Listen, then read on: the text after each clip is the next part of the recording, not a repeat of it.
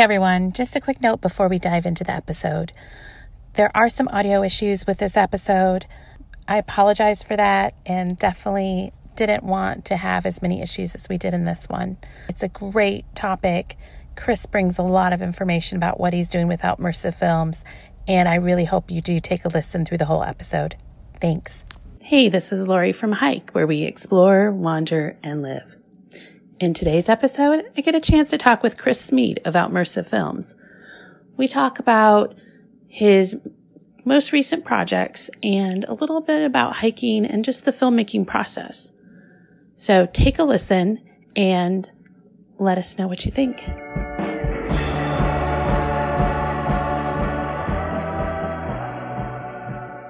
So Chris, tell me a little bit about yourself and I guess uh, about Outmersive Films. Uh, sure, yeah. So Outmersive Films is a, a little deal that I started a while back. A little, uh, I, technically it's a company, but I, I it's more like a collective of, uh, you know, me and a few friends that get together and we create uh, outdoor films, um, usually around hiking and backpacking and stuff. And it started off as a, uh, really it started off like most people do, uh, just me and a GoPro screwing around on, on hikes and stuff. And then in twenty sixteen, I hiked the John Muir Trail, and uh, I brought a camera along and shot some stuff, and it was terrible. And I got back, and and I started editing and editing and editing, and it was my first time really editing. And uh, several months later, and then hundreds of hours later, uh, I ended up creating this little uh, YouTube video about the John Muir Trail that kind of did really well. Uh, There's a few articles done on it and stuff. And after that, I was like, hey, you guys should learn about cameras and learn how to do it right. Uh, and then it just kind of progressed on to what I'm doing now. So have you always been avid hiker and backpacker? Definitely always been a huge avid hiker. I started hiking, I think it was either two thousand three or two thousand four. And, uh, yeah, the, the first after the first trip, I was hooked. Now I've done sixty-something, maybe close to seventy hikes at this point, mostly in the Sierra Nevada. It's definitely my, my favorite place to go, but I've hiked in, you know, in Utah and Alaska and all sorts of places. Oh, wow. Yeah, Alaska's beautiful. I, uh, I've been there. I've, I did a little bit of work there, and, yep, it's one of those places I want to go back. You said that Outmersive Films in itself is a collective. So I saw that you do you know, showcases, and so it's several of you bringing things together. So tell me a little bit about the types of outdoor films you're doing and some of that diversity. Uh, so, yeah, so Outmersive Films kind of does two things at this point. Uh, the first being you know, the filmmaking, um, but we also do showcases. You know, like I said, the Switchback Showcase started off for kind of selfish reasons, just because I wanted to see on the big screen. And, uh, and then... after that, it kind of evolved, and the, the last two events were more uh, charity-based. Pretty cool. As you've gotten started, and you're, you know, you've, you said this is, you know, the third showcase, and I think uh, your first film, what was in twenty sixteen? You said, right? Yeah, twenty sixteen. It was my first film project. I almost hesitate to call it a film. It's kind of a glorified YouTube video. It's it's basically a YouTube video that I spent way too long working on, and uh, yeah, so it was kind of film-ish. Um, but after that, I created a number of films that were definitely more focused, and I tried to get better at camera work and stuff. So tell me a little bit about that, because as you know, you're a hiker, but you're also documenting the process. Um, tell me about what that's like. Uh, yeah, so I'm I'm a hiker first. Uh, I'm a huge backpacker. I'm a, basically I'm a backpacking geek with a camera, and uh, making documentaries is a is a very new hobby for me, and luckily the technology is, is pretty accessible at this point. Um, you don't have to fork out a million bucks to make your own documentary. You can do it with a lot less. And uh, so, yeah, I, I kind of stepped into it at a good time, um, and the technology was there, and it just required uh, just requires a lot of time and planning and editing and uh, all that kind of stuff. So basically the, the process is starts off like anybody else's backpacking trip. I'm like, hey, I want to go on a hike. And then after figuring out, you know, the logistics of the trip, then I'm like, eh, maybe I should film it.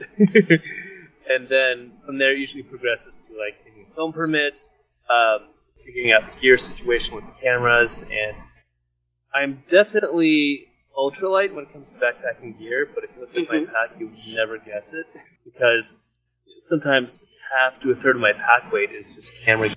I gotta say, yeah, I saw, um, I think, you know, as I was doing some research and, of course, talking with Benny Braden about um, the Highline project, I believe one of your clips out there is showing just all of the gear that you are, are taking in, the cameras and lenses and everything. How does that, you know, fit into just the enjoyment of being on the trail?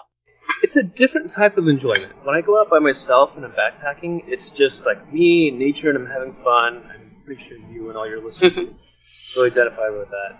Uh, making documentaries is, is uh, it definitely requires a different level of attention to, uh, I don't know if that's the right word. It's a different experience. It's it's not just about going out and enjoying nature anymore. Um, I mean, it's, a lot of it is still that, because you're not filming all the time, but there's definitely a, I don't want to call it a burden. It's a lot of work. Yeah. you're you're carrying a lot of gear, you're doing a lot of prep work, uh, there's some paperwork involved beforehand, and then you get out there and you get up before everybody else and shoot, and you have to be up late after everybody else shooting. Um, you can't just walk past a view and say, this is amazing, this is walk past that view and then figure out how you're going to shoot it. and, uh, yeah, that it's definitely a challenge, but I'm a geek, so I actually like that stuff.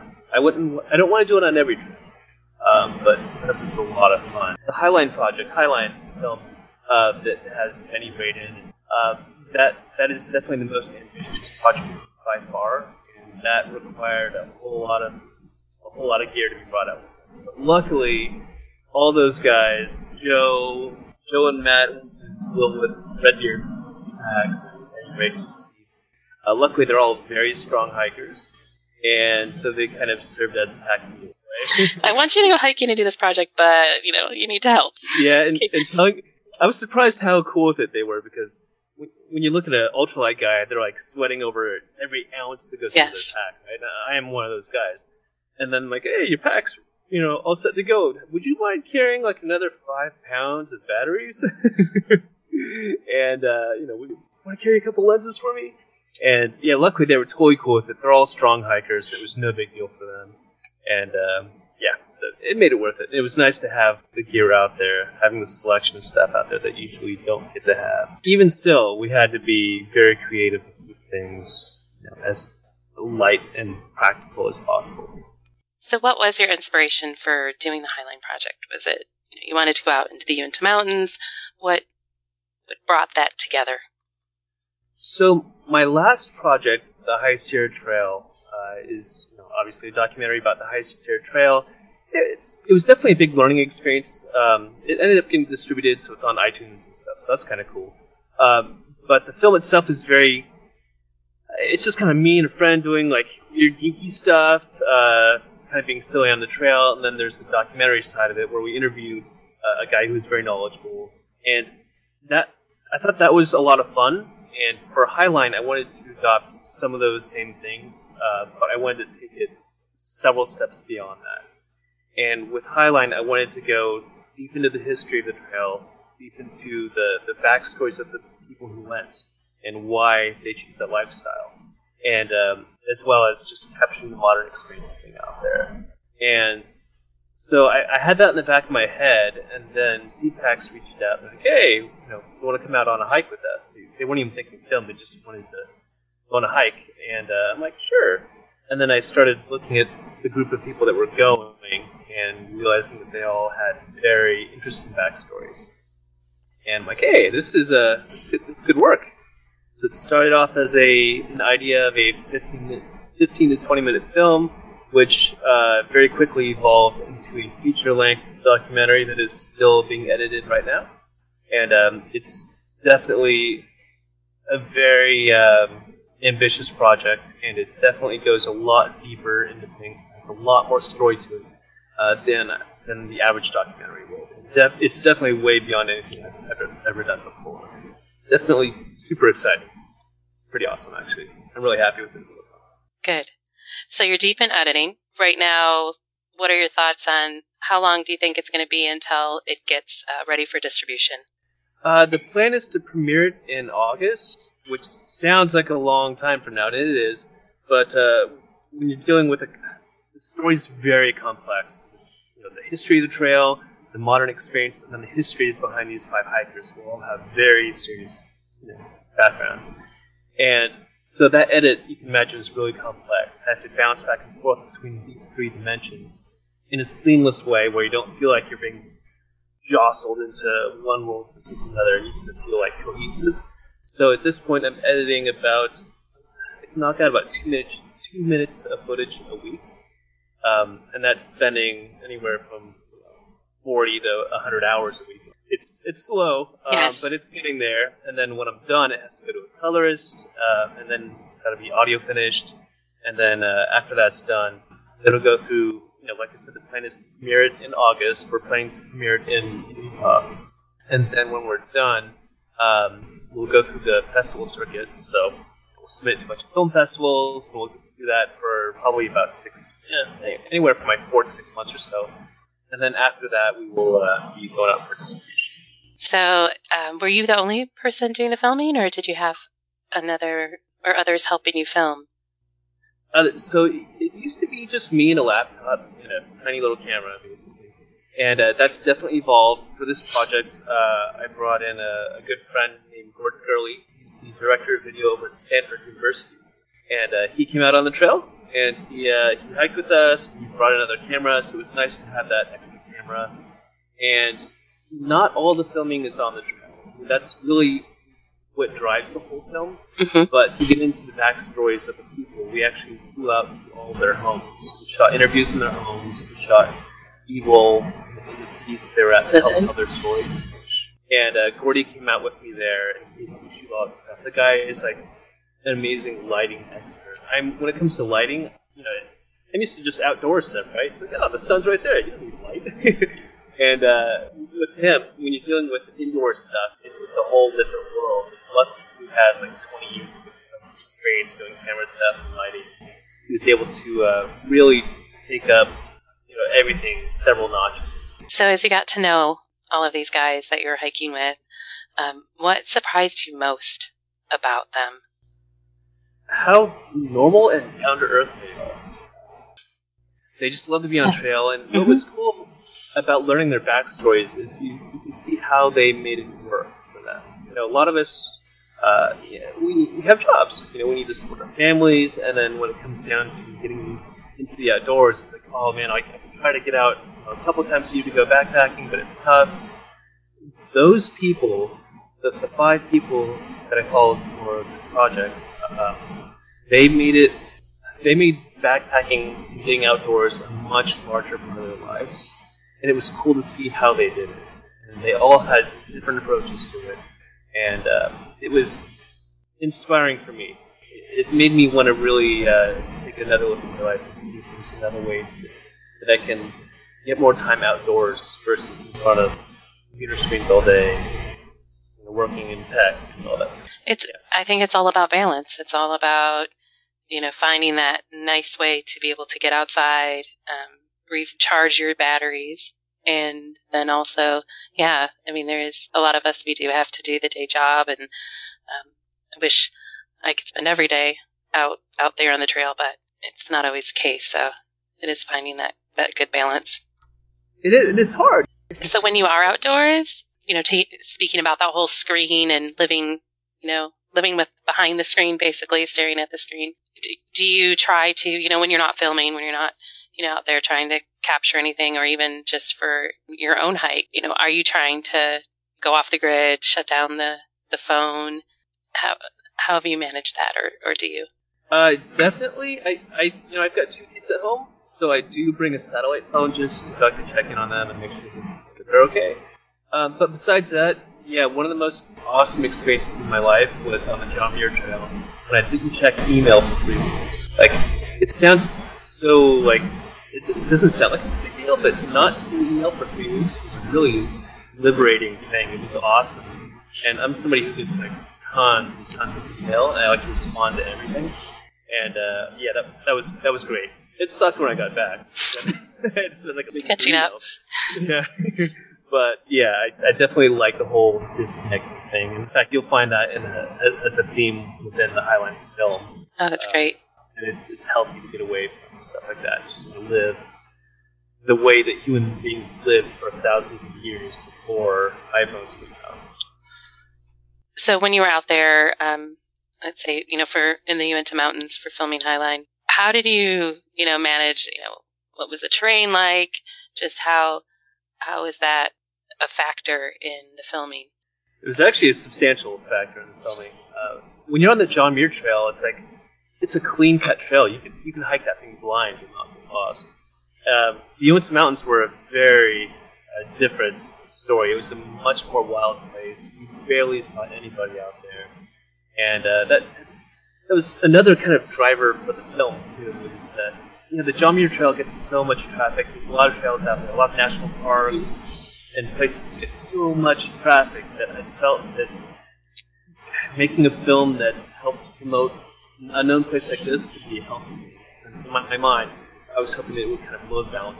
But with that comes responsibilities. I've been working with uh, the national, or with the uh, the forestry office over there, Ashley National Forest, and you went to Washington Cache National Forest, um, because they're definitely getting, just from the trailer release, they're definitely getting more attention, and uh, a lot more people are becoming interested in the trail. But uh, like I said, it's more wild, and you have to be very careful. You can't just go out there and assume that you can go right. Uh, navigation is a major challenge. The terrain is tougher.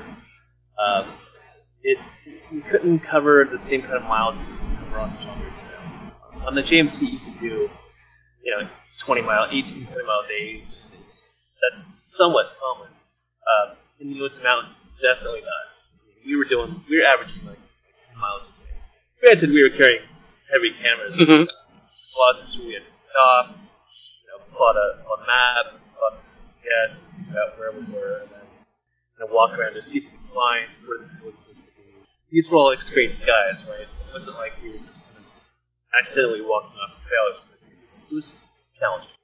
So did you feel, did you feel, I guess, safer, um, kind of within that of just saying, you know, you know, the collective experience of these hikers, you know, is in the hundreds of years.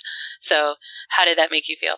Um, yeah, well, I, I consider myself a a pretty experienced hiker. Mm-hmm. Um, and when I went out there, I realized that these guys were even more experienced, right? So I, I was comfortable with myself in, in situations. I, I've done off-trail treks uh, many times by myself. And these guys were even more experienced, so there was really never any concern about getting lost or whatever. Because we did get lost a bunch of times, but we had G P S, we had a map, you know, we knew what to do, so it wasn't like yeah, one of those situations that was going to turn into that kind of a documentary where you know, you're, you're calling for help and starving to death up. You shared about how just even the exposure around your trailer is generating the buzz and um, getting people interested in this area. And um, did you?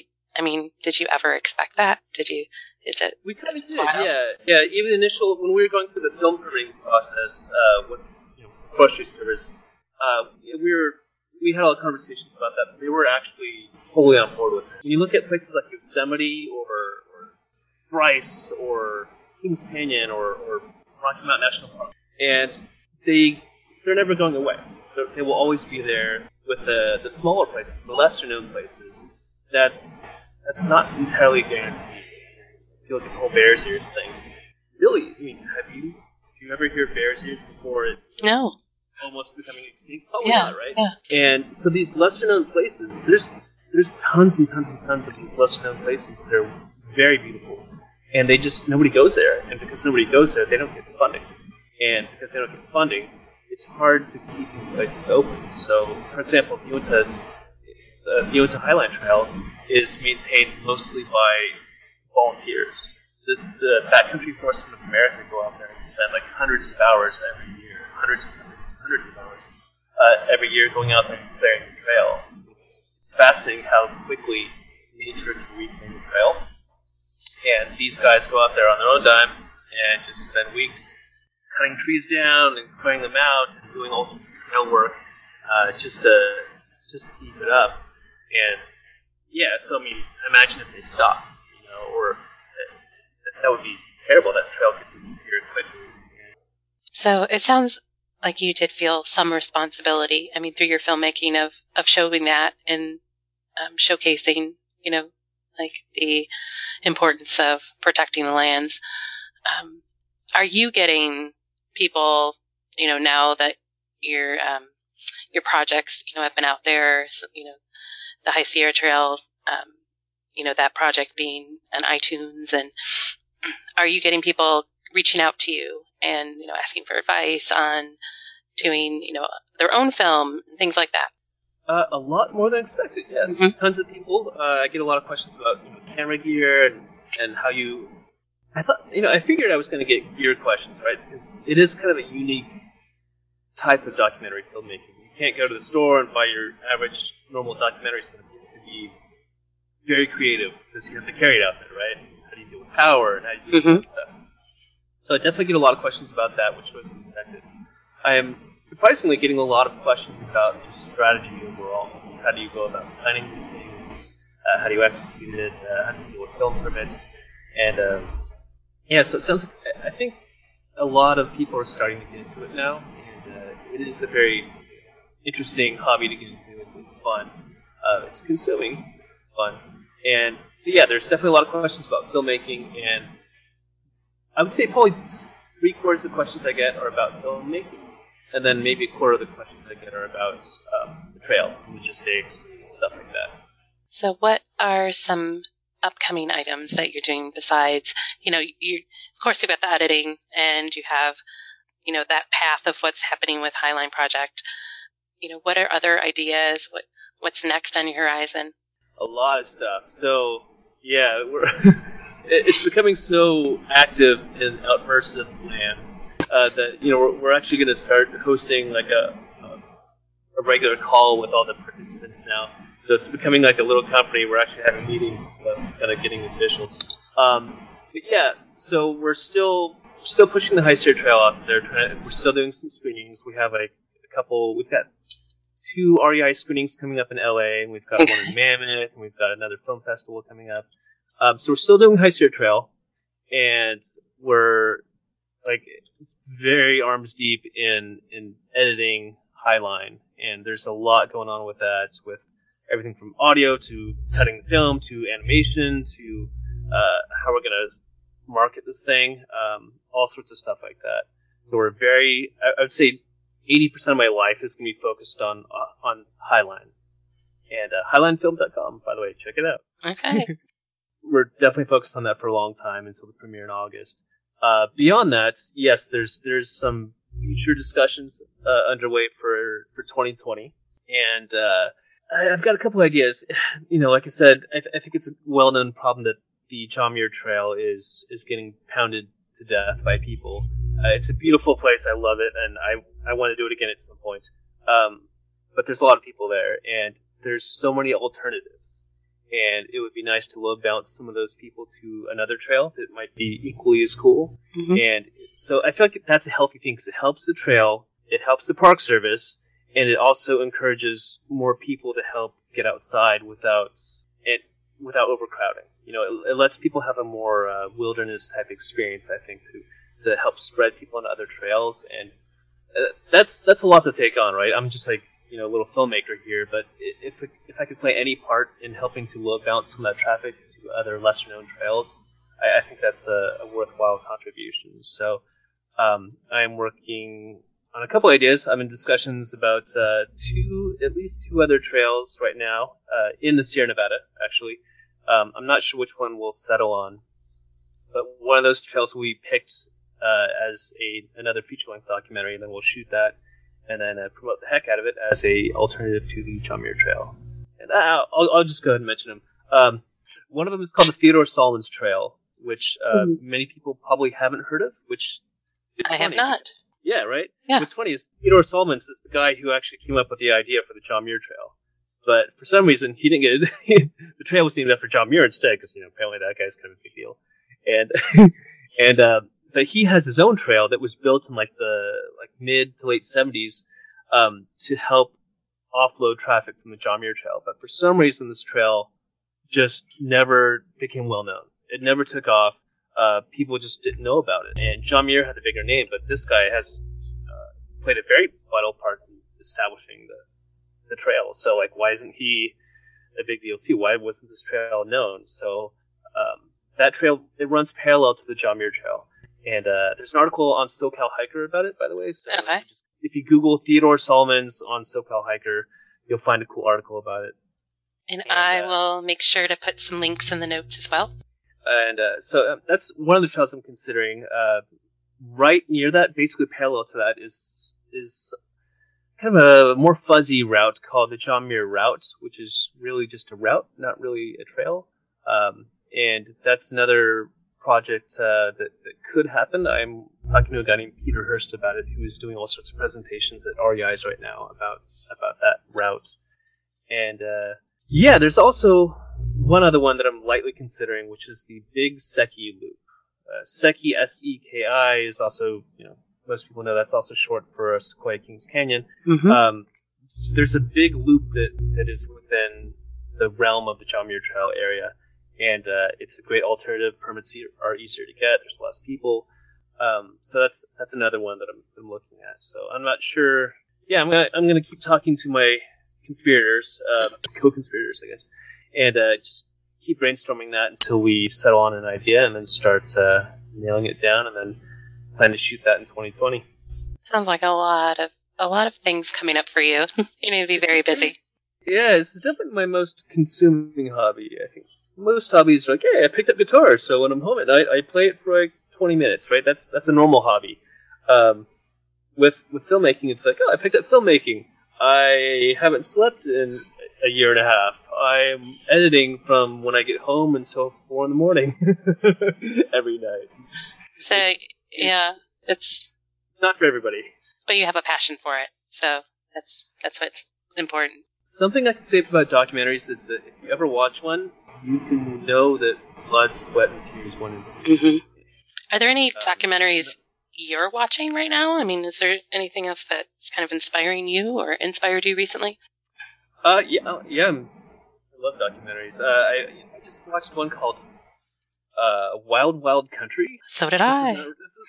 This is a great, it's a little off topic here, so sorry, but I just thought that was a really interesting documentary. So it, it's about uh, you know, this cult that evolved in uh, in Oregon, and I, I just thought that was really fascinating, and yeah, just thought it was cool. So yeah, I mean, I like that kind of documentary. I like, you know, old World War Two documentaries, because I just, that's such a, a fascinating time in history, scary time in history, though. And uh, obviously outdoor documentaries like Mile, Mile and a Half, um, about the John Muir Trail. Love that thing. I've seen that movie like twenty times, and uh, actually I'm, I'm friends with uh, you know, some of the people in it, too. In fact, their colorist, the, the guy who colored Mile, Mile and a Half, is uh, he colored my last project, the High Sierra Trail, and is also going to be coloring the next project called Highline. So you also said that, you know, you have a couple kids at home. Are you introducing them to um, hiking and, and all of that? Heck yeah. Definitely, yeah. Good. Yeah, I'm, I'm trying to get them get them out as much as possible.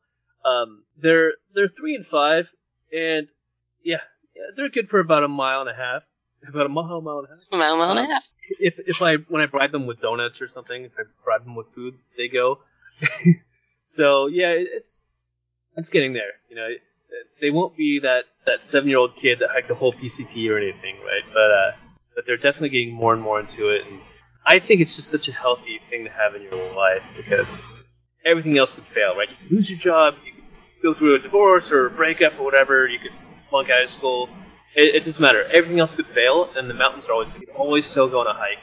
It's perfect. Well, I want to thank you for coming on with me today. Yeah, thanks so much for having me. Yes, again, it's um, Chris Smead from Outmersive Films, and you can check out High Sierra Trail, available now on Amazon, right? iTunes? Yep, Amazon, iTunes, and Google Play. Okay, and then more about Highline, highline film dot com, and of course, keeping an eye on what you decide to do um, in twenty twenty. So thanks again to Chris Smead of Outmersive Films for joining me today. To learn more about his hiking, his projects, and his filmmaking, visit my podcast notes and link to all of his information.